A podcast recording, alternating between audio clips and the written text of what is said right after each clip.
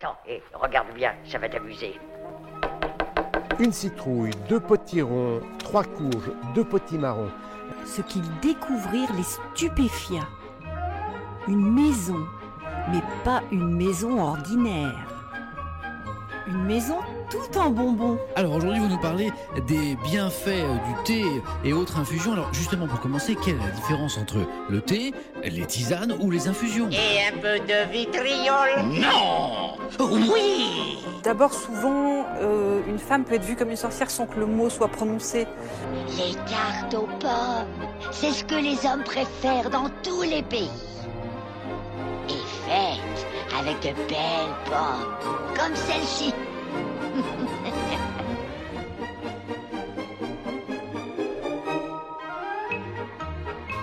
Bienvenue dans Kitchen Witch, le podcast qui remplit ta cuisine de bonnes ondes. Je suis Mathilde Fachan. Et je suis Héloïse Méard. Ensemble, nous cuisinons, pâtissons et accueillons notre clientèle au Café Contresort, un salon de thé et restaurant végétalien situé à Paris et qui, comme son nom l'indique, propose un menu et un décor qui rend hommage à la figure de la sorcière.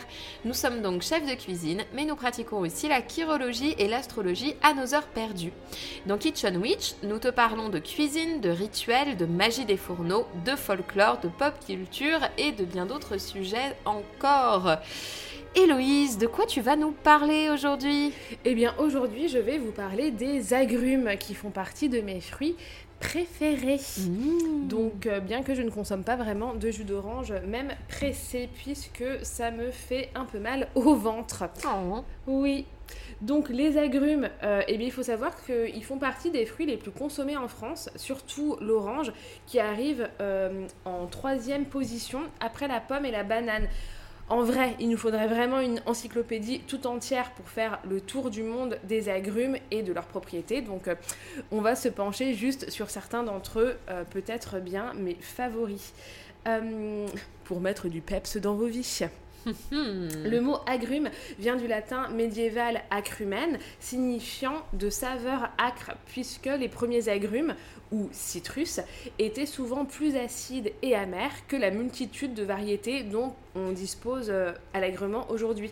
Surtout qu'entre les croisements naturels, donc on peut dire merci à nos pollinisateurs, et euh, les hybrides de la création de la main humaine, on n'est pas au bout de nos surprises et nos- de nos découvertes en termes euh, d'agrumes. C'est quoi ton agrume préféré? Oh là là, trop difficile à choisir. Bon, tu peux en choisir trois.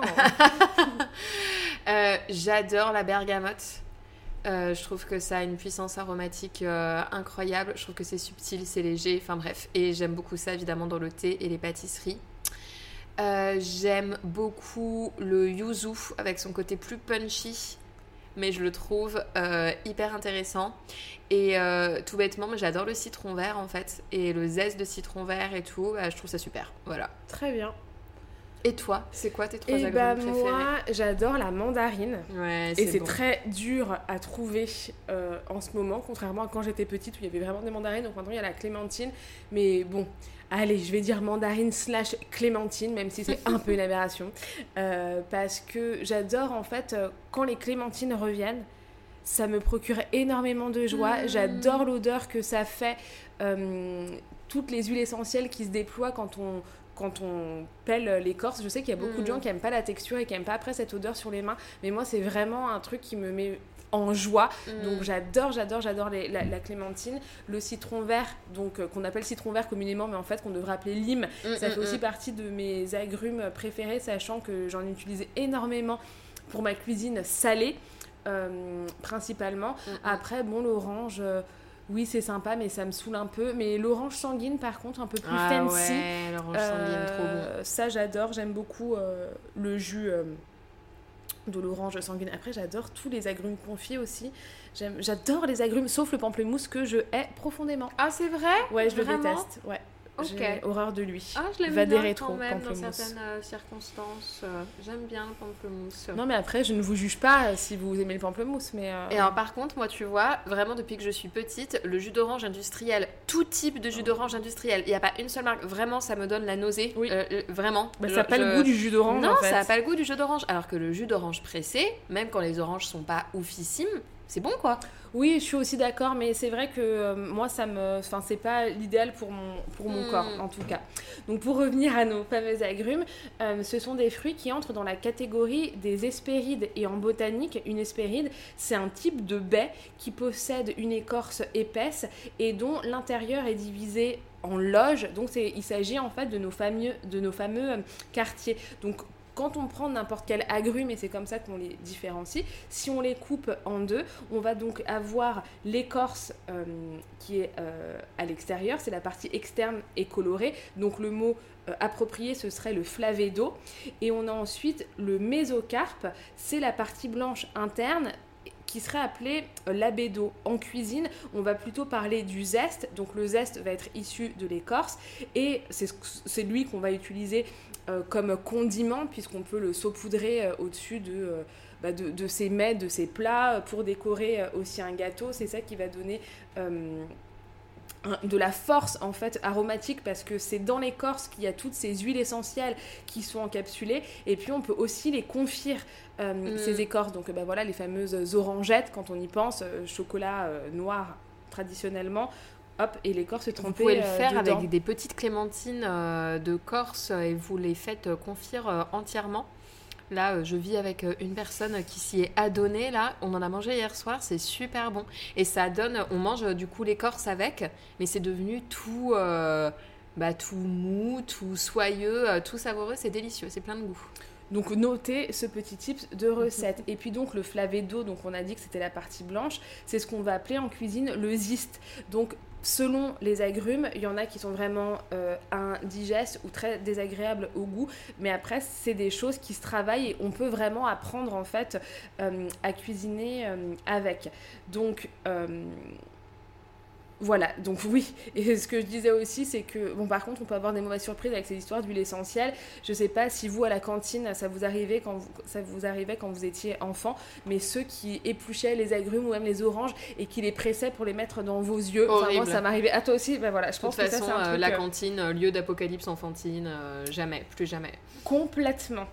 Et euh, oui, ça c'était euh, horrible. Et après, on pouvait faire aussi euh, le singe. Je sais pas si tu faisais ça avec des quartiers d'orange, ça faisait une tête de singe. Bon, bref, je vous, Non. je vous ferai peut-être une photo en story si vous voulez vraiment voir ça. Je suis prête à me, à me sacrifier. Et donc, à l'intérieur du fruit, on va retrouver la pulpe organisée en quartiers qui est elle-même séparée en petites vésicules qui éclatent sous la pression des dents. Donc, euh, je sais pas non plus si vous êtes déjà amusé quand on prend une clémentine à enlever euh, la fine pellicule et à manger euh, pulpe par pulpe. Moi, c'est un truc que j'aime bien faire. Ça me fait penser à la famille Adams. Mercredi, joue avec ta nourriture. Ah bah voilà, c'est ça. Donc euh, Morticia aurait été euh, fière de moi. Et donc figurez-vous que ces petites vésicules qui éclatent sous la pression des dents, on les appelle poils à jus ou poils succulents. Moi, je, refuse. que c'est... Ah mais moi j'adore, je trouve ça vraiment trop mignon. Oh le petit poil à jus, oh le petit poil succulent. Ah non, moi c'est comme les champignons, c'est non. Ok. On retire la notion de poil en cuisine. Stop Bah, je trouve que c'est une appellation parfaite pour une tambouille de sorcière. Mm. Désolée, mais ça va très très bien avec la kitchen witchery. Donc, euh, en ce qui concerne leurs vertus et autres propriétés, les agrumes sont donc très très riches en flavonoïdes et ces derniers sont des pigments végétaux qui vont être à l'origine en fait de la coloration des fleurs et des fruits et principalement de la couleur jaune. Mm. Euh, ils sont ultra antioxydants, ils, préviennent donc du coup bah, des maladies cancéreuses euh, parce qu'ils vont stimuler la production des globules blancs et vont aussi contribuer à lutter contre les maladies cardiovasculaires. Donc euh, c'est vraiment très intéressant pour la santé, quoi. Donc c'est un ingrédient de choix pour faire une bonne cure de, de jouvence. On les recommande aussi souvent pour leur teneur en vitamine D. Pourtant, en fait, hein, il faut le dire, ils se placent très très loin d'autres aliments Hmm. comme le cassis qui est lui le grand grand champion du jeu pour la vitamine C ou encore le persil ou euh, le poivron rouge cru. Donc ça peut être intéressant si vous avez un extracteur de jus de vous amuser à faire un gloubi-boulga euh, de couleur euh, aléatoire euh, contenant tous ces ingrédients très riches en vitamine C. Et puis les agrumes sont aussi des aliments qui donnent plaisir à regarder, qui embaument le foyer et puis dont chacun des composants possède des vertus culinaires et condimentaires quasi infinies parce qu'on peut les consommer crus, on peut les consommer cuits, on peut les consommer pressés, râpés, confits, séchés, glacés, infusés et même les feuilles et les fleurs sont de la fête, notamment en infusion ou en hydrolat. Donc maintenant, je vais vous raconter une petite légende, la légende des Hespérides. Donc, puisqu'on a dit que les, les agrumes étaient nommés euh, ainsi, dans la mythologie grecque, les pommes d'or du jardin des Hespérides désignent les fruits donnés par Gaïa à Héra comme cadeau de noces et conservés par les Hespérides, qui sont elles les filles d'Atlas et qui se trouvent dans un jardin euh, aux confins du monde. Alors, petite citation. La nuit enfanta les Hespérides qui, qui gardent les pommes d'or au sein de l'océan, au lieu même où l'Atlas supporte le ciel. Donc c'est écrit par Hésiode euh, au 7e siècle avant Jésus-Christ. Aujourd'hui, on assimile les Hespérides aux îles Canaries et les fameuses pommes d'or aux oranges, jusqu'alors inconnues des Grecs. Hmm. Est-ce que c'est pas hyper intéressant euh, ce truc-là? Fascinant. mais complètement fascinant. Donc maintenant, on va faire un petit tour rapide euh, des agrumes les plus communément euh, utilisés ou ceux qui peuvent être bah, assez intéressants pour vous et pour votre euh, cuisine. On a le citron jaune, le citron commun, citrus limon, celui qu'on appelle aussi le citron 4 saisons qu'on trouve partout euh, et toute l'année parce que tout est bon dans le citron. Et lui, on utilise aussi bien son jus que son zeste qu'on peut passer entier dans son extracteur et pour un maximum de, de goût et aussi apporter de la longévité à ses préparations puisque Mm. une des vertus du citron en tout cas ça va être euh, voilà la, la- la conservation aussi en tout cas là des, des boissons et ce qui est hyper intéressant c'est que le citron jaune il va faire son apparition à Rome au 1er siècle avant Jésus-Christ.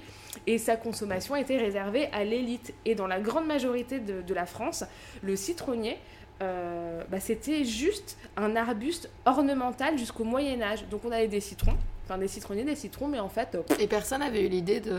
Incroyable. et bah apparemment, il faudra attendre jusqu'au Moyen Âge. Mais après, c'est toujours la même histoire. Oui. Euh, c'est une question de bah, d'histoire écrite en fait. Bien Donc on a des traces que de ce que les gens racontaient. Donc ça se trouve, euh, voilà, ça se faisait avant. En tout cas, la plus ancienne boisson euh, s'apparentant à la limonade proviendrait de la côte méditerranéenne. Et Hmm. c'était une boisson composée de menthe, de feuilles de citron, de poivre noir et d'orge fermentée. On nommait ça la kashkab. Et en fait, euh, c'est une boisson qui serait née en pleine Égypte médiévale. Hmm. La limonade, elle, elle arrive en France aux alentours de 1630 et fait la fureur euh, dans les salons et autres cafés. Et euh, il y a même une corporation qui a été créée en 1676 sous Louis XIV.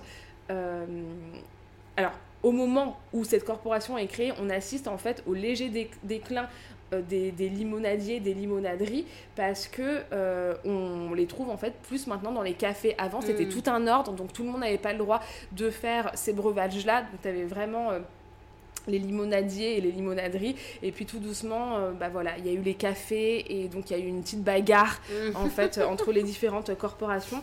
Mais c'est euh, assez euh, intéressant. Et donc du coup c'est pour ça que les limonadiers voilà prennent doucement mais sûrement le nom de café. Euh, comme nous le café contresort nous ne sommes pas une limonaderie. Et après il y a eu plusieurs choses qui ont été vendues à l'intérieur. On retrouvait en fait au départ même beaucoup de, de personnes itinérantes avec des Mm. espèces de petits chariots où ils faisaient euh, la limonade. Mais en tout cas c'était tellement un truc euh, important qui a eu une corporation. Donc euh, alors, après, il y a toujours cette histoire de citronnade ou limonade, parce qu'entre les deux, le cœur peut balancer. Quel est l'élément qui va différencier les deux breuvages? Est-ce que tu sais ce que c'est, du coup, la différence entre la citronnade et la limonade?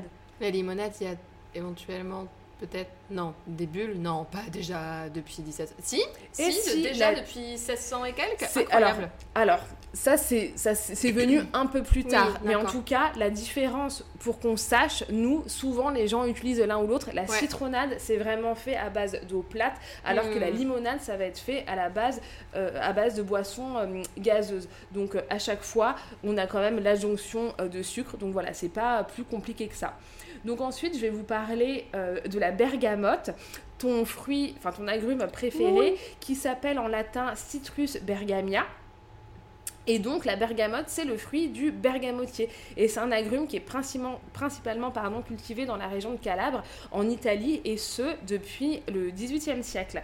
Et donc, si, vous avez jamais vu de, de bergamote, eh bien, voilà, c'est possible que vous ayez une certaine idée de sa saveur, car comme l'a dit euh, Mathilde, c'est le goût qu'on va retrouver dans le fameux thé euh, Earl Grey, qui est aromatisé euh, aux écorces et à l'huile essentielle de bergamote. Il y a aussi les bergamotes de Nancy, qui font partie de notre patrimoine culinaire français, avec ce goût si particulier. Et à titre informatif, sachez qu'il faut 100 kg de zeste pour produire 500 grammes d'huile essentielle. Donc euh, il y a quand même un ratio euh, assez. Qui se dévoue pour râper Qui se dévoue pour zester C'est exactement ça.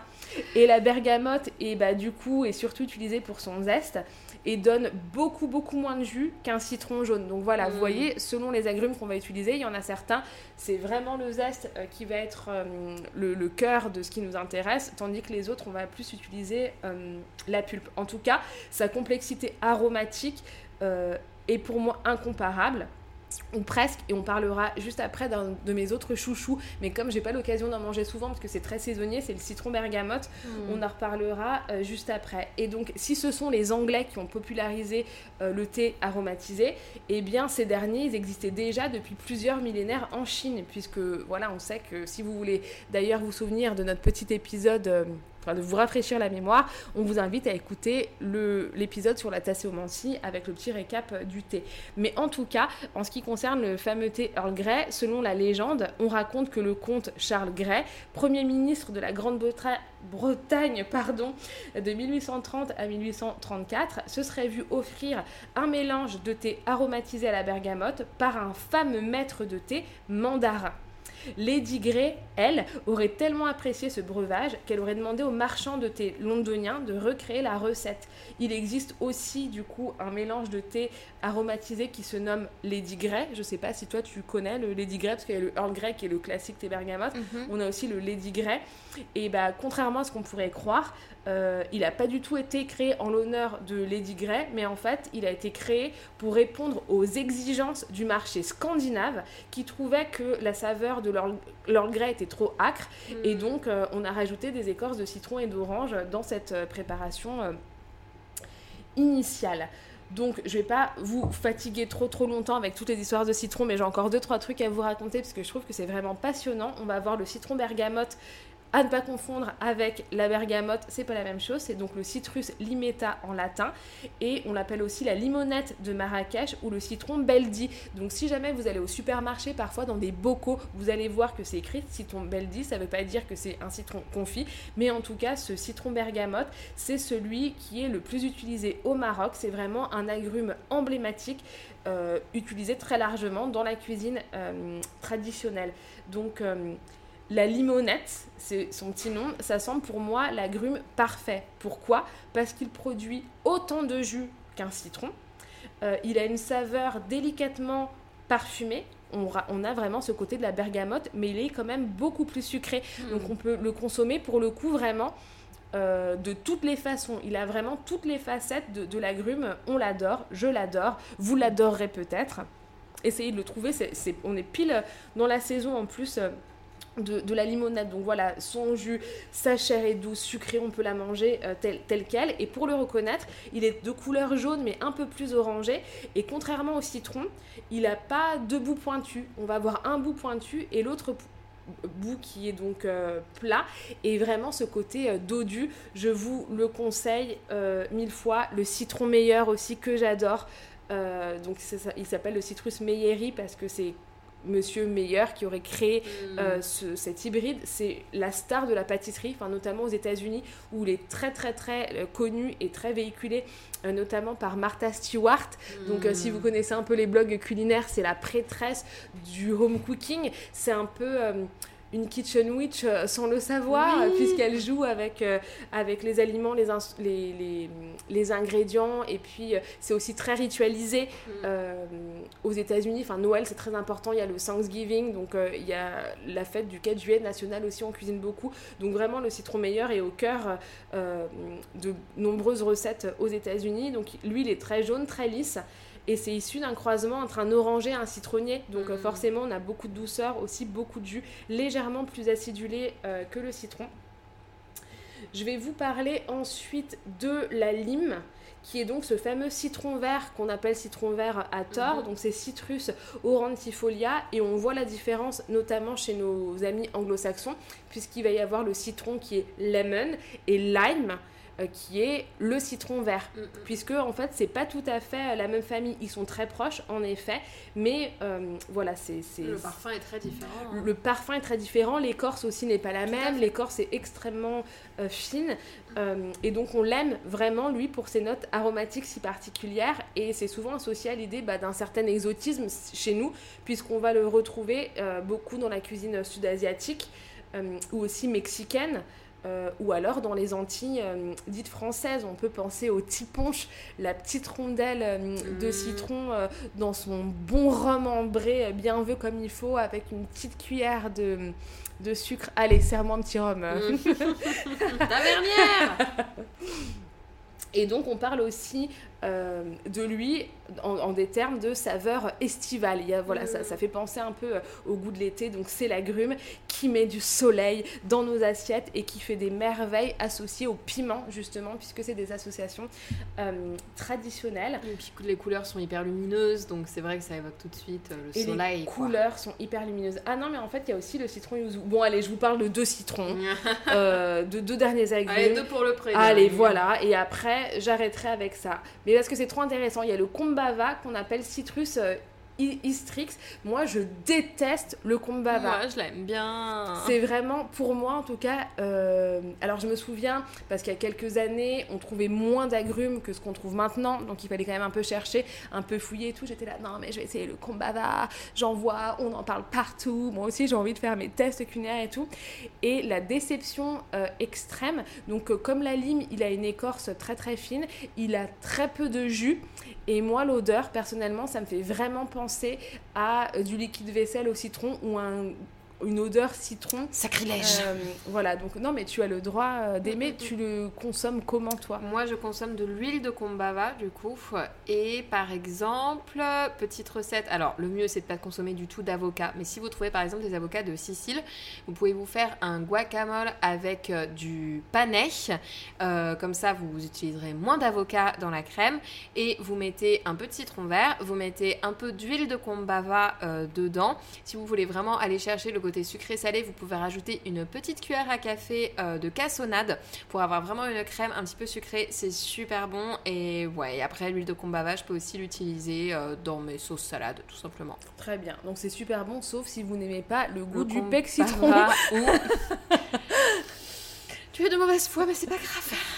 Non mais vraiment ça me fait un truc comme ça mais peut-être que c'est un truc de famille parce que pareil mes filles n'aiment pas et c'est comme le fameux Hmm. citron caviar dont j'ai décidé de ne pas parler en long, en large en travers mais pour le kombava il y a plein de trucs intéressants dont je voudrais parler donc c'est pour Hmm. ça que je l'ai mis mais en tout cas le citron caviar c'est un, un agrume qui ressemble un peu à un petit cornichon et euh, donc on peut utiliser le zeste et en fait lui il est, il est constitué que de, euh, que de pulpe en fait mais que de, de poils succulents comme je vous disais tout à l'heure. Et donc ça, c'est très utilisé en période de fête, enfin sous nos latitudes, pour décorer euh, une huître. Pauvre petite huître Pauvre petite huître. Petite huître. Ou euh, voilà, une noix de Saint-Jacques ou avec, euh, avec du poisson. Mais là, pareil, moi, je trouve qu'il y a un goût... Ça me fait penser au pec citron, quoi. Je- I'm sorry. Ok, ah, tant pis, ça en fera plus pour nous. écoute. Ça en fera plus pour vous, je vous le donne Mhm. volontiers. Donc, le kombava, c'est ce petit agrume qui ressemble fort à une, à une petite lime euh, toute rabougrie, parce que la peau euh, de l'agrume en question est fine et bosselée. Donc, comme je vous disais, on utilise son zeste, mais on utilise aussi beaucoup ses feuilles, notamment en Thaïlande. Il contient énormément de pépins. Donc, voilà, ça je vous le disais aussi, il y a très très peu de jus. Et euh, on lui attribue souvent des notes de coriandre fraîche et de citronnelle quand on ne parle pas de pec citron comme Héloïse qui est là pour vous servir. Euh, il arrive parfois qu'on nomme ce- ce- cet agrume citron kafir et c'est de ça que je voudrais vous parler. Donc ça c'est ce qu'on entend euh, en France notamment souvent pour désigner ces feuilles. Euh, en 2021, Jamie Oliver, donc je pense que vous connaissez Jamie euh, Oliver, le, le cuisinier britannique euh, qui fait des émissions, qui fait des livres, qui fait plein de trucs, a affirmé ne plus vouloir utiliser cette expression puisqu'elle est jugée et elle l'est en fait, euh, voilà, négrophobe, largement employée en Afrique du Sud. Dans cette même lignée, la chaîne de magasins Tesco, qui est l'équivalent de, je sais pas, Carrefour euh, en France, a décidé de ne plus nommer cet agrume par cette même appellation. Euh, à cause de ses connotations. Donc il y a eu plein d'articles qu'on peut retrouver qui sont évidemment en anglais, qui sont parus entre euh, fin, euh, entre euh, mi 2021 euh, jusqu'à présent. On peut retrouver ça. Donc à propos de, de- de ces termes-là, le Kumbhava serait apparu en Indonésie pour la première fois avant de migrer vers la région du Sri Lanka. Le terme kafir, euh, il fait référence à une ethnie locale descendante de l'union des colons portugais et des personnes noires esclavagisées et déportées euh, provenant du grand groupe ethnique bantou. Donc euh, ça, voilà, en Afrique, bon, ce serait un peu long à expliquer, mais il y a énormément de peuples d'Afrique subsaharienne qui font partie de l'ethnie des Bantous. Donc il semblerait que la première dénomination citron kafir ou donc kafir lime euh, apparaîtrait dans The Cultivated Oranges, Lemon, etc. of India and Ceylon d'Emmanuel Bonavia, publié en 1888, où il désigne euh, en fait le nom donné à l'Afrique australe sous cette période coloniale. Donc la région du Kafir, Mm. ça fait référence à une région euh, d'Afrique. Et aujourd'hui, ces termes-là, donc kafir, kafir ou kéfir, constituent une insulte négrophobe en Afrique du Sud. C'est un terme utilisé par certains, certaines afrikaners, donc euh, bah, les colons euh, traditionnels du coup d'Afrique du Sud, qui sont euh, principalement, comment dire, des Pays-Bas. Euh, et donc c'est un terme utilisé à l'encontre de la, population noire et donc c'est vraiment une insulte à caractère racial qui correspond au N-word euh, états-unien ou au mot, donc je mets des gros guillemets, voilà, nègre chez nous. Donc euh, il y a l'histoire du Kumbhava que je trouve intéressante en termes d'agrumes et je pense que c'est aussi intéressant de réfléchir à l'utilisation des mots, à la portée que les mots, Mm, mm, mm. les mots peuvent avoir et de, de réfléchir aussi d'où ça peut euh, venir. Donc attention en plus surtout sur le Kumbhava, il y a une... euh, une mauvaise interprétation parce qu'on va l'associer à kafir avec euh, un seul F qui veut dire autre chose en arabe. Donc là, on parle de kafir avec deux F. C'est pas la même chose. Vous pourrez aller checker si vous voulez la définition. Et je vais finir. Je pourrais parler de la main de Bouddha, mais je ne le ferai pas. Je ne parlerai pas de la main de Bouddha. Je vous laisse checker. Mais c'est un agrume qui a une forme un peu euh, de, de main, quoi. Et on utilise son zeste. Voilà, j'en ai quand même parlé. Et donc le citron yuzu, un de tes préférés qu'on appelle Citrus reticula, euh, c'est la variété austera, c'est un agrume qui a le vent en poupe depuis, je dirais, une vingtaine d'années parce que il a été faut l'avouer quand même, surplébiscité un peu par tous les grands chefs euh, Mm. étoilés. Enfin, il y Oui, avait on un moment, plus, oui. euh, yuzu, yuzu, yuzu, yuzu, euh, enfin, jus de yuzu sur suprême de yuzu au yuzu. Donc, calmez-vous, en Ah oui, oui, nous on se rappelle d'un temps que les moins de 20 ans ne peuvent pas connaître. On savait pas ce que c'était le yuzu ici et maintenant il y en a partout. Partout. Partout, partout, partout. Donc cet agrume est originaire de l'Asie, enfin de l'Est de l'Asie même, et il semblerait qu'il ait fait son apparition en Chine, dans la région du Yangtze. Et il serait arrivé au Japon en passant par la péninsule de Corée, n'en déplaise aux Japonais. Euh, bien qu'on ne sache pas, je vous aime. Bien qu'on ne sache pas à quelle période exacte il ait fait son apparition, les premiers écrits à ce sujet remontent à la période Asuka, donc c'est au 6e siècle, euh, jusqu'à environ euh, 710. Et donc on apprend que le yuzu était originellement cultivé pour ses vertus médicinales et accessoirement culinaires. On parle souvent du yuzu aujourd'hui euh, bah, comme un des fruits emblématiques du Japon. Il est le, le résultat d'un croisement naturel entre le citron et la mandarine sauvage et à l'apparence d'un petit pamplemousse bosselé. Et il est généralement très odorant. Ce qui est très intéressant avec lui, c'est qu'on peut l'utiliser à tous les stades de son développement, qu'il soit vert immature, jaune ou bien très mûr et orangé. Il offre une nouvelle palette de parfums et de goûts à chaque fois. Donc ça, c'est quand même, euh, on peut dire que c'est un peu, euh, un peu un champion. Son écorce est plus épaisse qu'un citron classique, donc notre fameux citron limon 4 saisons. Et euh, son écorce se détache aussi très bien de sa chair, qui, elle, contient souvent assez peu de, de jus dû à la quantité de pépins, en fait, le constituant. Donc c'est un peu le truc qui est un peu embêtant, voilà, avec le, avec le yuzu. En tout cas, moi, ce que j'adore dans les rituels, et ça rejoint un peu euh, notre épisode précédent où tu nous parlais de l'eau... Sechi Riori. Voilà. peut-être, je ne sais plus, mais certainement, euh, où on a une tradition euh, selon laquelle pour Toji, le solstice d'hiver, on pratique le yuzuyu, c'est-à-dire le bain de yuzu. Et moi, c'est ce que j'ai fait cette année. Même si, comme j'avais de la famille, parce que c'était les fêtes de Noël, j'ai Mhm. décalé mon rituel de solstice. Mais c'est pas grave, c'est l'intention qui compte. Vous sentez le seum ou pas, maman Tout d'abord, il faut savoir que la pratique du bain est fortement ancrée dans les mœurs japonaises. Et puis, tu as pu en faire les frais de cette histoire de bain, enfin, dans le bon sens, hein, bien sûr. Et il y a le fait d'ajouter aussi des plantes médicinales ou odorantes. Il s'agit donc d'une pratique à la fois curative et d'agrément pour flatter le plaisir des sens. Ce rituel aquatique a lieu le jour le plus sombre de l'année, soit aux alentours du 21 au 22 décembre pour l'hémisphère nord. Et à cette période de l'année, il n'est pas rare au Japon de voir fleurir des yuzu dans les onsen, sources d'eau chaude, ou encore dans les sento, bains publics. Euh, il s'agit d'autant plus de leur pleine saison. Les bénéfices du yuzu sont nombreux. En effet, il va réchauffer le corps et réduire euh, bah, sa sensibilité au froid, tout en favorisant la circulation sanguine grâce à la forte présence de nominiline euh, dans son huile essentielle, dans l'huile essentielle de son écorce. Les bains de yuzu sont réputés pour contribuer à l'apaisement de l'arthrose et des muscles douloureux. Et en plus de tous ces effets bénéfiques, euh, le yuzuzu est censé nous conférer bonne fortune pour l'année à venir.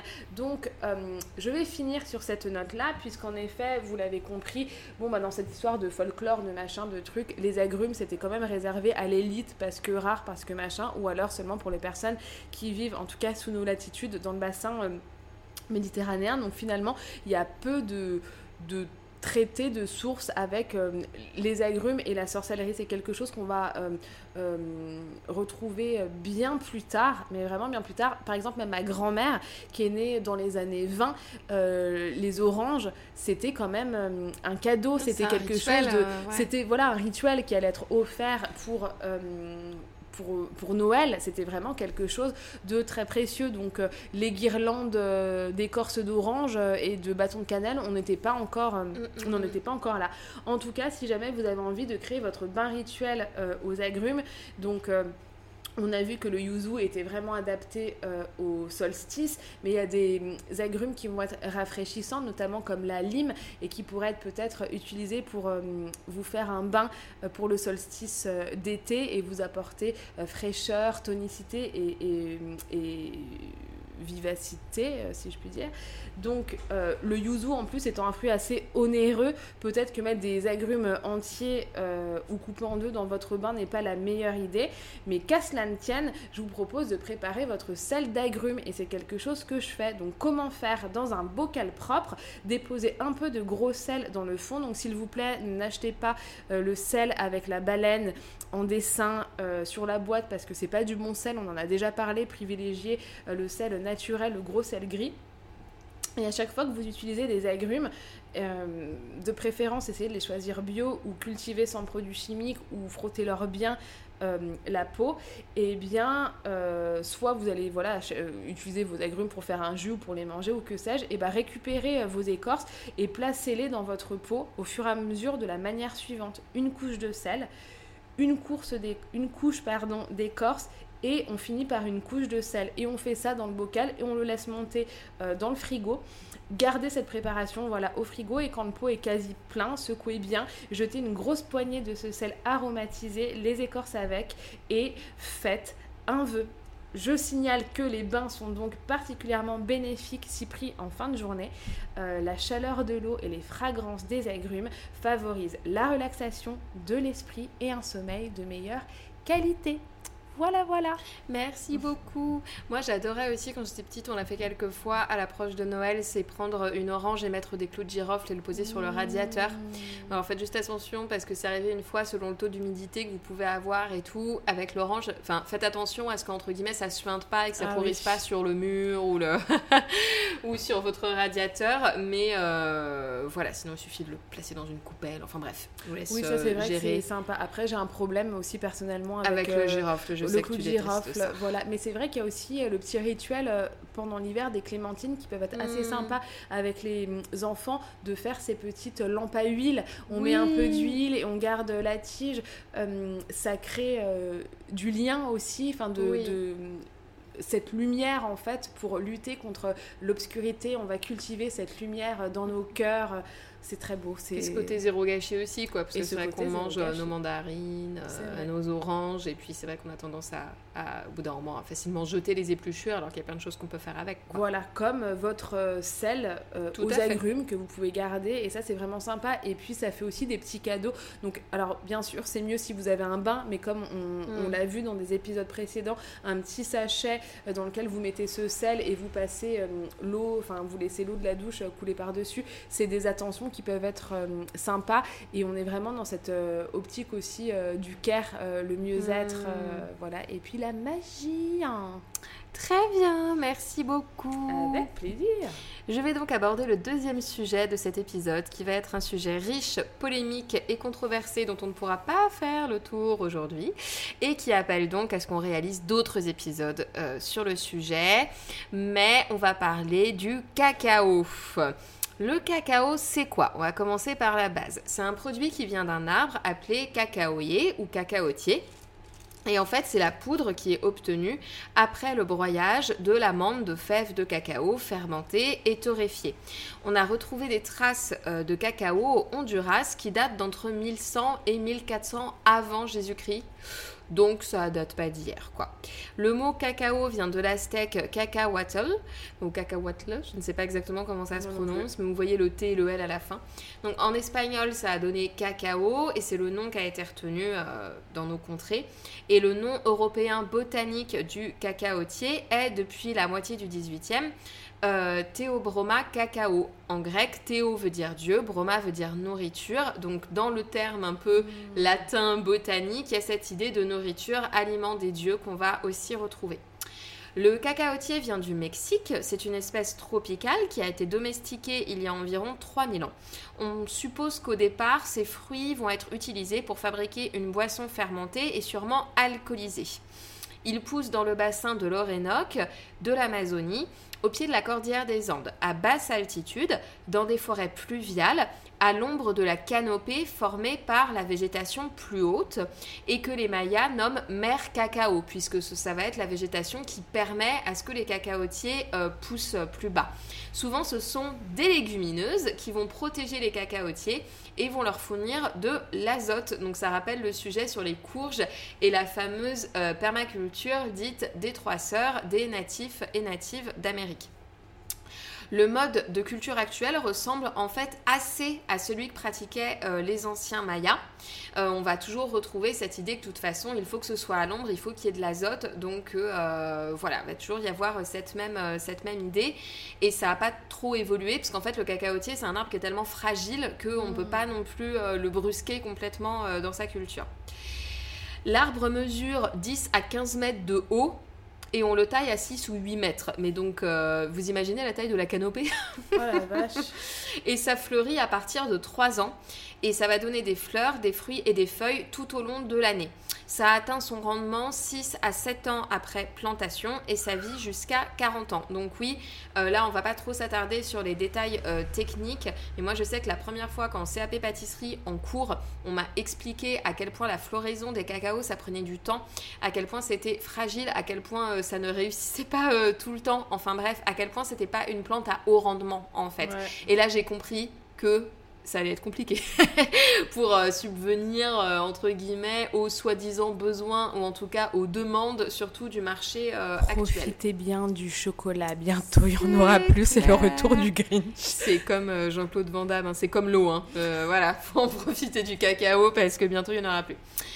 Les cabosses dans lesquelles on va retrouver ce fameux, ces fameuses fèves de cacao. Donc les cabosses, ce sont des grosses baies qui peuvent pousser sur les branches et directement sur le tronc également. Et elles peuvent peser jusqu'à 400 grammes pour 15 à 20 cm de long. Après ouverture de la cabosse, les graines doivent être semées rapidement parce que leur durée germinative est très courte, une à deux semaines maximum. Le taux de réussite de bouturage et de greffage dépendent complètement de l'espèce, selon que ce soit Criollo, Forastero, c'est peut-être des mots d'ailleurs, que- parce qu'il y a des marques qui se sont appelées aussi comme ça. Donc euh, voilà, ça va peut-être vous évoquer quelque chose. Et la récolte a lieu deux fois par an, au printemps et à l'automne. Dans l'histoire maya et aztèque, euh, le cacao a une grande importance. Donc encore une fois, hein, c'est très bref. Pardonnez-moi, on est sur des sujets de vulgarisation. Les mayas vouaient un culte euh, sacré au cacaotier, notamment avec un breuvage rougeâtre nommé cacao censé aider en cas de crise de foie, de brûlure, de tout. Bref, c'était déjà une boisson euh, holistique qui est censée aider dans à peu près toutes les circonstances. Et la mythologie du cacao, on va la retrouver notamment dans le fameux livre sacré maya qui s'appelle Popol Vuh. Et le cacao va faire partie de la liste des choses délicieuses qui sont fournies par la montagne. Et dans cette liste, euh, on va retrouver donc des ingrédients qui sont censés être disponibles, bien que parfois cachés, euh, et qui sont censés soutenir la vie humaine. Donc il y a vraiment cette idée que ce sont des aliments qui ont été disposés là par les dieux, plus ou moins dissimulés, plus ou moins faciles d'accès, euh, et qui vont aider les humains. Le dieu Ekshwa était associé au cacao. C'est le dieu des marchands et de la prospérité parce que le cacao était utilisé comme monnaie d'échange. Et les propriétaires de plantations lui vouaient des cérémonies durant le mois de Mouan. Donc le mois de Mouan, pour petit euh, euh, rappel, en fait, les Mayas avaient un calendrier qui s'appelle le calendrier Ahab et qui était un calendrier très précis puisqu'en fait ils ont très rapidement compris qu'en effet une année c'était 365,2 et quelques jours. Donc en fait ils sont arrivés très rapidement à des mesures auxquelles on arrivé bien plus tard euh, dans nos contrées. Et la façon dont ils divisaient leur calendrier euh, on n'avait pas les 12 mois comme euh, pour nous mais on va diviser les mois. En fait ce sont des périodes de 20 jours. Et Mouwan c'est la numéro 15 c'est la 15e période de 20 jours dans leur calendrier et euh, l'historien du cacao Nikita Harwich, qui est euh, un, un historien mais aussi un, un économiste, enfin bref, un universitaire qui a touché à plusieurs, euh, à plusieurs disciplines et qui est d'origine franco-vénézuélienne, écrit Le cacao est associé aux cérémonies du nom 12 jours après la naissance, comme au rite d'initiation des jeunes mâles. Une provision de fèves accompagne même le mort dans son voyage vers l'au-delà. Donc en tout cas, on sait que c'était vraiment un aliment euh, présent dans quasiment tous les rituels de la vie. On va en reparler un petit peu après. Pour les Aztèques également, c'était une boisson importante, appelée Xocoalt, d'où vient le nom chocolat, qui a joué à déplacer les lettres, c'est ma grande question. On se croirait dans un jeu euh, de la, du matin sur France 2, là. Médicament, euh, euh, enfin, ils ont un, médicament, en fait, grâce aux fèves et aux écorces de l'arbre. Et José de Acosta décrit au XVIe siècle que les natifs et natives utilisent la pâte de cacao, bonne pour l'estomac et contre les inflammations catarrhales. Donc, il y avait déjà aussi, euh, très vite, ils ont compris que c'était euh, un, ce qu'on va appeler plus tard un super aliment, en fait, euh, vraiment avec beaucoup de propriétés. Euh, comment est-ce que le cacao s'inscrit dans l'histoire euh, européenne? Donc en juillet 1502, les ennuis arrivent. Christophe Colomb arrive sur l'île de Guanara. Et attends, il reçoit de la part des Aztèques un bol de cette spécialité locale, froide, acre, fortement épicée. Et ce petit ingrat s'efforce de l'ingurgiter, je cite. Donc vraiment, de la nourriture, euh, ça, de la confiture au cochon. Exactement, un gros, un gros porc. Et en 1528, Hernán Cortés aide à propager la recette aztèque. C'est son compagnon de voyage Bernard Diaz del Castillo qui va contempler les 2000 jarres de chocolat mousseux fabriqués pour les soldats de la garde de l'empereur et il déclare Lorsqu'on l'a bu, on peut voyager toute une journée sans fatigue et sans avoir besoin de nourriture. Donc en effet, hein, le cacao, euh, dans sa forme la plus pure, c'est une source d'antioxydants. Ça va apporter de l'énergie à l'organisme et il va aussi aider à diminuer la pression et à apaiser l'anxiété, à renforcer les muscles et les os, à stimuler et protéger le foie et la vésicule biliaire. Ça va aussi faciliter la digestion, ça va faciliter la circulation sanguine. Donc vraiment, les effets positifs sont indéniables lorsque c'est peu transformé. Et c'est même un super aliment qui peut euh, presque être dangereux si on ne boit pas assez d'eau. Euh, ça va être tellement dopant, entre guillemets, que ça va causer des nausées, des maux de tête, des tournis, euh, etc. Et même sur le cacao qu'on consomme, euh, qui, est- qui a énormément d'excipients en fait dans le cacao qu'on consomme maintenant en Europe, je sais qu'il y a des personnes pour qui même ce cacao-là, ça va causer des maux de tête, ça va causer une réaction inflammatoire rapidement. Donc imaginez que le cacao vraiment très très pur directement pris de la cabosse, juste un peu euh, torréfié, euh, voilà, macéré, etc. On est vraiment sur un super aliment. Et je voudrais ajouter que si jamais vous avez l'occasion de goûter la pulpe qui entoure à la Mmh. fève, c'est absolument délicieux. Ça fait une chair, ça me fait un peu penser en termes de texture comme euh, au litchi. Euh, Oui. Et c'est vraiment. Bah en fait, c'est pas comparable en termes de goût. C'est doux, c'est sucré. Donc, si jamais vous avez l'occasion, goûtez la pulpe de la fève euh, de, de cacao. Puisque voilà, il y a de la pulpe et à l'intérieur, euh, la fameuse fève qui va être utilisée pour faire le cacao euh, en Mm. poudre, chocolat, blabla. Merci pour cette précision. Et donc euh, Cortez va rapporter tout un stock euh, de cacao en Espagne et au début c'est un flop total, mais adouci par du miel, du sucre de canne, servi chaud, ça devient la boisson à la mode, très hipster. On met en place un service à chocolat avec chocolatière, des tasses hautes qui vont être plus profondes que les tasses à café, qui est une autre boisson déjà à la mode depuis peu de temps, euh, mais où du coup bah, il y a déjà tout un service à café, etc. Donc là il faut quelque chose d'un peu différent vu que c'est pas le même genre de, de boisson euh, et de consommation. Et rapidement, les Espagnols vont mettre en place la fameuse route du cacao pour protéger leur précieuse cargaison, notamment de la convoitise hollandaise. Donc à partir de là, euh, c'est un petit peu comme pour le sujet sur le thé qu'on avait fait au tout début du podcast. Si jamais cette histoire vous intéresse, vous êtes parti pour des centaines de pages sur l'histoire euh, du commerce de cacao. Il y a des tensions géopolitiques dans tous les sens. Euh, c'est à la fois très intéressant et en même temps terrible de voir à quel point la colonisation par les Européens et les Européennes, ça a été, ça a été compliqué quoi. Depuis euh, le 19e, depuis début 1800, ensuite euh, on commence à voir apparaître les premières chocolateries en Europe.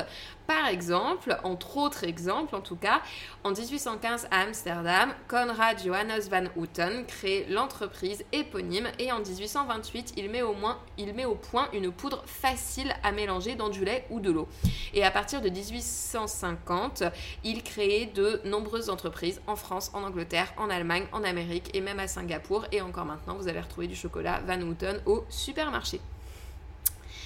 Euh, en termes d'agriculture actuelle, en fait, à partir du XVIIe siècle, après la colonisation par les Espagnols, la culture du cacao fut introduite dans de nouveaux territoires sud-américains et donc ça va commencer à s'étendre plus vers le sud. Au début XVIIIe, c'est donc le Venezuela qui couvre la moitié des demandes euh, mondiales, puis c'est l'Asie et l'Afrique qui prennent le relais. La production mondiale a été multipliée entre 1900 et 1994 par 25. Et au début des années 2000, c'est bien l'Afrique de l'Ouest et la Côte d'Ivoire notamment qui produit la majeure partie du cacao mondial. Plus de 80% de la production mondiale proviendrait aujourd'hui d'exploitations familiales de moins euh, de 5 hectares. Après, euh, quand j'ai fait mes recherches, il y a des chiffres qui se contredisent. Pourtant, il y a énormément de rapports sur le cacao parce que je pense que c'est un intérêt économique euh, majeur.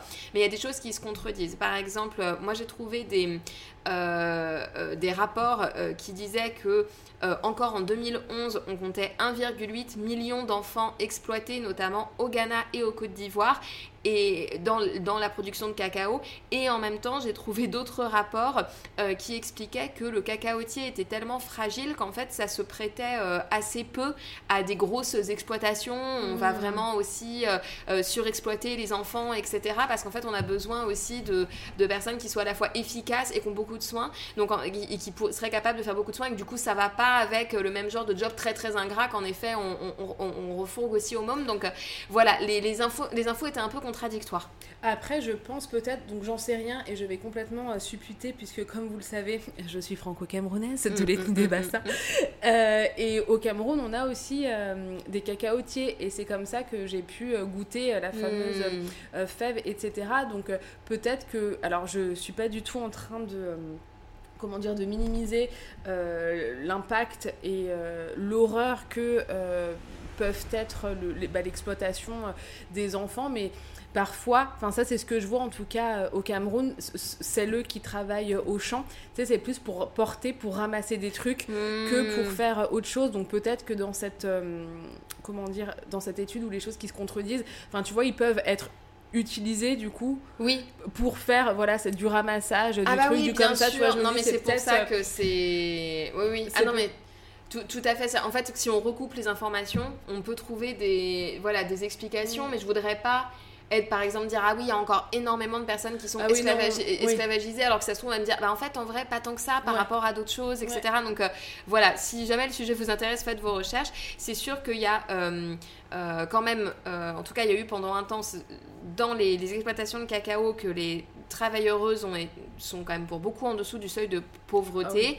Euh, D'ailleurs, il y a eu un protocole qui s'appelle Arkinangel qui interdit l'utilisation d'esclaves dans la production de cacao au niveau international, euh, qui a été signé, euh, je crois que c'est sur la... J'ai peur de vous dire une bêtise, je crois que c'est sur la fin des années 90, début des années euh, 2000, je crois. Et c'est là que j'ai trouvé que malgré tout, en 2011, on comptait, malgré ce protocole, encore 1,8 million d'enfants exploités en Ghana et en Côte d'Ivoire. Donc voilà, ça rejoint aussi euh, ce que tu dis.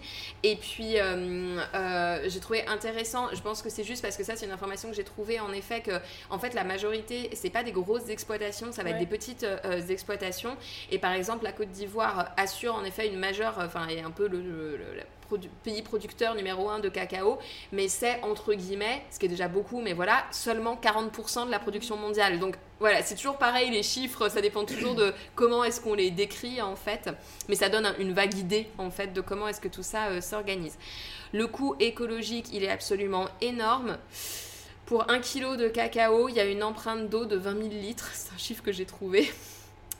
Voilà, euh, dans un rapport qui avait l'air tout à fait sérieux, donc euh, encore une fois, après euh, coupé, refait, mais du coup on considère, j'ai vu plusieurs fois qu'on considérait que c'était l'aliment le plus, Polluant, le plus, en tout cas le plus demandeur d'eau.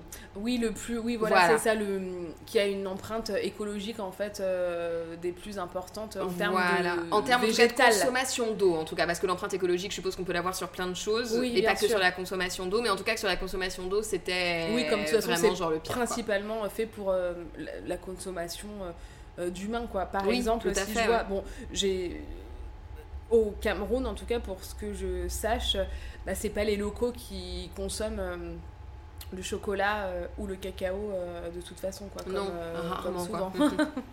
Complètement.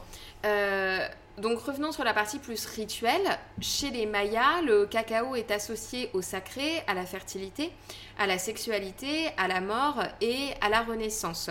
Dans le fameux livre sacré Maya, où on va retrouver beaucoup de mythes cosmogoniques, etc., le Popol Vuh, on pourrait lire que les forces sexuelles dans l'obscurité se sont réunies pour penser, parler, planifier, concevoir et donner naissance au cosmos.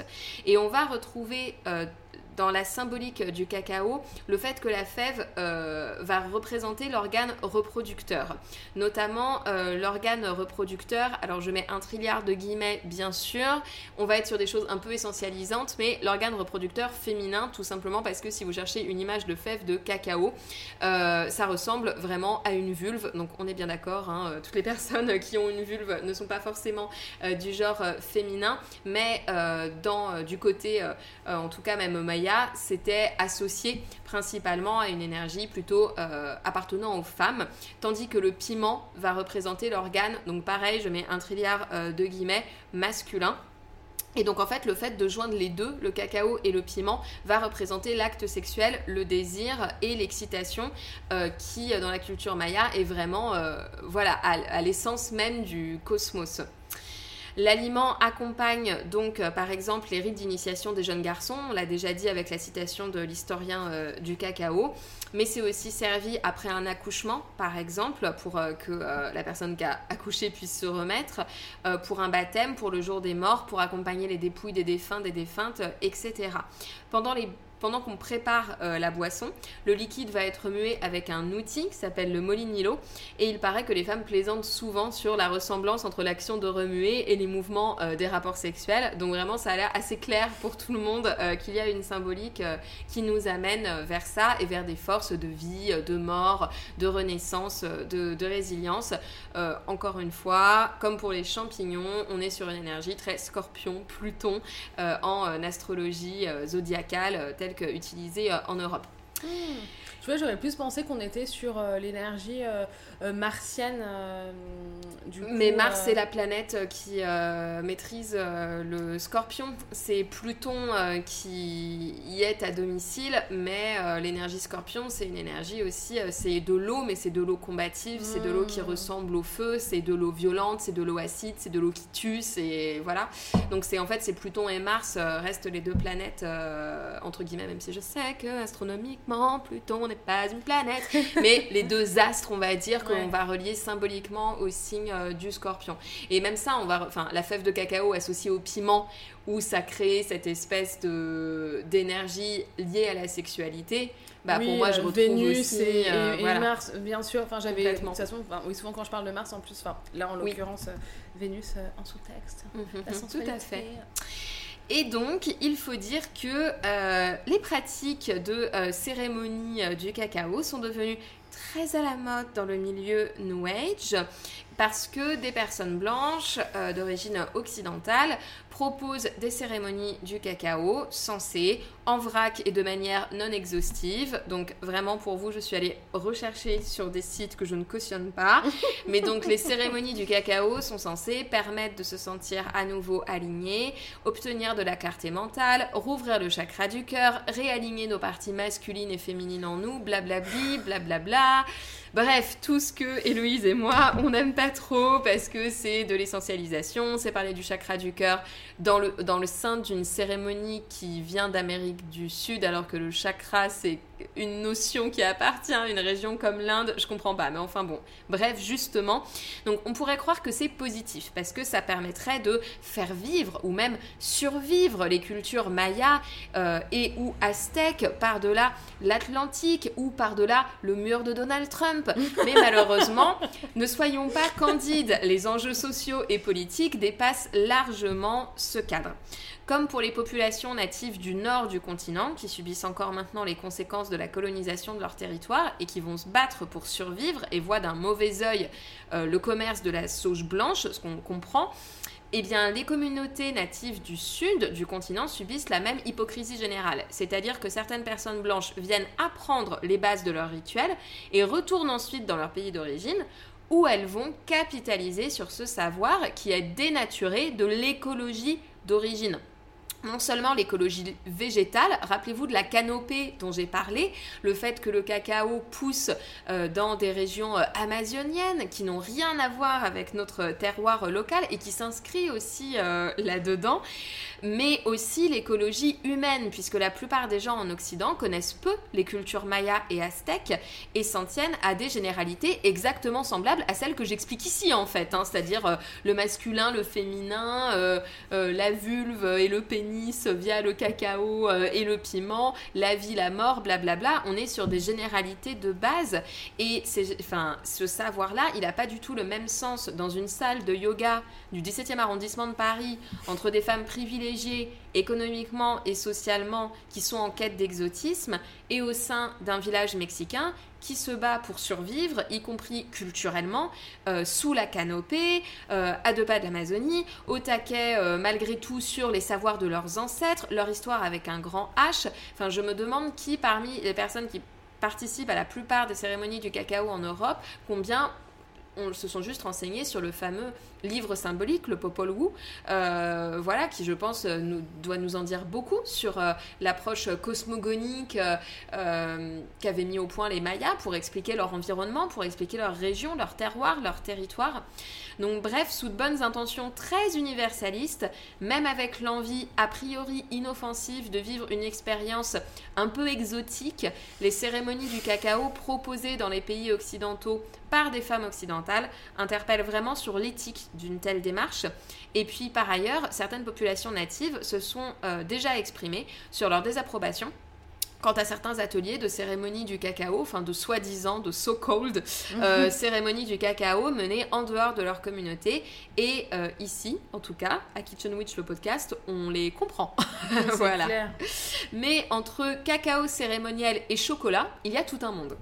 Le chocolat, c'est un produit avec une énorme charge émotionnelle et de ce fait, on peut l'intégrer euh, à nos rituels. Donc bien sûr, si vous avez des moyens, les moyens financiers, essayez de sourcer votre chocolat au mieux. Il y a des filières qui sont à peu près éthiques. Après, le mieux serait de pas trop en consommer de toute façon parce que comme on l'a dit d'un point de vue écologique, ça va pas être possible Euh, parce qu'en fait c'est il y, a- il y a tellement de cacao qui est utilisé vous savez le cacao dans des céréales bas de gamme Euh, alors ok il n'y a pas tant de ça de cacao pur dedans c'est principalement des excipients du gras de, de, de- de matières grasses saturées etc Des arômes. mais malgré tout, ça plus ça plus ça, si vous pensez un petit peu à toutes les barres de céréales, les céréales, le chocolat bas de gamme, que vous multipliez ça par tous les pays euh, occidentaux, etc., et ben ça fait quand même beaucoup de matière de cacao qui est en fait mal utilisée finalement. Donc de toute façon, désolé, même si vous, vous êtes plutôt tendance, oui, mais moi j'achète souvent du cacao, mais j'essaye d'acheter mon chocolat euh, bio, éthique, je Et me suis cru. renseignée sur le label cru, etc., euh, qui est vendu euh, dans mon magasin bio, bah, malgré tout, on, on- enfin, d'une manière ou d'une autre, le mieux ce serait de moins en consommer parce que le problème il est, il est global. Donc il faut l'avoir en tête, je dis pas ça pour culpabiliser, mais juste parce que c'est un fait et qu'il faut de plus en plus bah, l'avoir en tête. Mais donc euh, voilà, si vous essayez de le sourcer au mieux, euh, que voilà, vous en consommez pas trop, que vous essayez de chercher des filières à peu près euh, éthiques, vous pouvez tout à fait vous inspirer du cacao pour vos rituels. Si vous y trouvez une symbolique aphrodisiaque, vous pouvez y aller. Mais personnellement, de mon côté, je lis beaucoup plus le chocolat, et je dis bien chocolat et pas cacao, au côté self-indulgence, c'est-à-dire le fait de se faire plaisir avec un côté euh, régressif.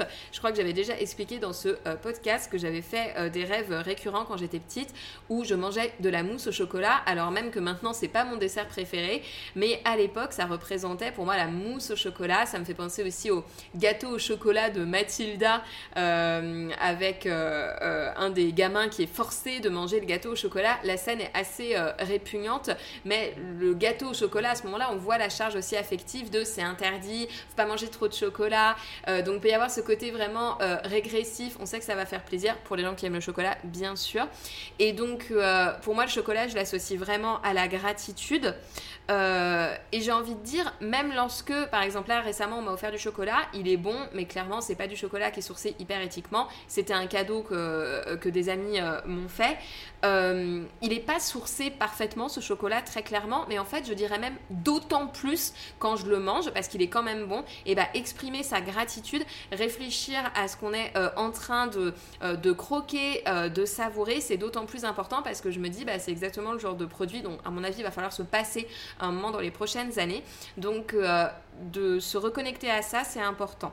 Et puis, le côté fruit défendu, dessert ultime, pour moi, il représente aussi ce côté attirer ce que je désire euh, et ce que je désire euh, avec. euh, comment dire mes entrailles quoi enfin vraiment ce côté un peu c'est régressif c'est ce truc c'est ça ça cristallise euh, tellement de convoitise euh, que, euh, que pour moi ça représente l'espèce de, trésor de nourriture terrestre absolue. Vous pouvez également faire des infusions de gruet. Donc le gruet c'est l'éclat d'Écosse du cacao. Nous au contresort pendant la carte d'hiver on sert justement le isma qui est donc une boisson qu'on peut faire sans alcool ou avec alcool, donc version mocktail ou cocktail, et qui va être composée de purée de mangue euh, et d'infusion de gruet euh, de cacao et avec un petit côté spicy avec de la euh, ginger beer. Et donc vous allez retrouver avec le gruet un goût qui se rapproche du cacao mais avec une complexité aromatique très intéressante et vous n'aurez pas les apports caloriques si vous le consommez en infusion. Donc ça peut être intéressant aussi pour des personnes diabétiques par exemple qui vont comme ça pouvoir peut-être retrouver le parfum du cacao mais sans bah, manger tout le sucre, le gras, etc. qui va être associé aux produits chocolat. Et euh, c'est vrai que ça a vraiment une super odeur. Donc au-delà des rituels qui se mangent, ça peut être dans des pochons, à mettre sous l'oreiller ou à voir avec soi. Euh, ça peut être aussi un ingrédient euh, intéressant à utiliser. C'était très bref, il y a encore plein de choses à dire sur le cacao, mais ça sera l'occasion de faire d'autres épisodes sur le sujet. Oui, et puis là, il y a aussi, comment dire, bah, justement, dans, le secteur de l'agroalimentaire, des personnes qui se penchent justement sur des alternatives. Donc là, il y a des essais justement qui sont faits bah, à cause de l'impact environnemental et humain de la production de, de cacao pour réussir à faire un chocolat euh, sans euh, cacao. Donc je crois que c'est Génial. euh, euh, Koa euh, Compagnie avec un Q. euh, sans mauvais jeu de mots du coup. Euh, donc c'est chocolat et no, et no cocoa. Donc euh, chocolat et pas de, de cacao. Et il y a une autre marque, une autre enseigne, mais je n'arrive plus à retrouver ça. Donc si jamais je le retrouve, on le mettra euh, dans la description euh, du podcast. Ils font des tablettes.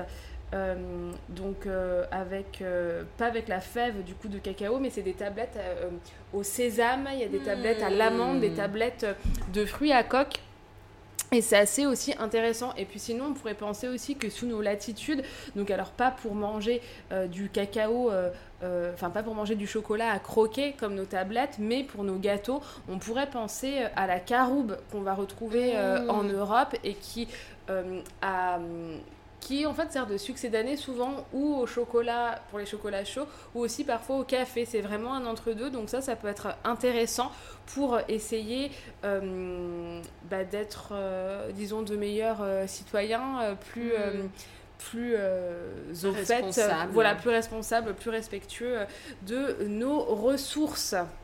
Merci d'avoir écouté Kitchen Witch. Ce podcast est un programme indépendant produit par nous Héloïse Méard. et Mathilde Fachan, sans publicité ni soutien commercial. Si vous voulez nous soutenir, n'hésitez pas à nous donner 5 étoiles euh, directement sur votre application euh, de podcast ou sur iTunes et à envoyer un commentaire gentil. Vous pouvez aussi acheter notre livre appelé Kitchen Witch, publié aux éditions Webedia. C'est un grimoire plein de délicieuses recettes et d'informations sur la symbolique des ingrédients et la cuisine de saison. Vous pouvez également venir manger chez nous au café Contresort. Toutes les sur l'adresse et les horaires sont disponibles sur Internet. Enfin, n'hésitez pas à vous abonner à la fois au compte Instagram du Café Contresort, mais aussi à celui créé spécialement pour ce podcast, Kitchen Witch-du-bas, le podcast. Cuisinez bien, mangez bien, enjaillez-vous bien, mettez de la magie dans vos assiettes. À la prochaine! Bye bye!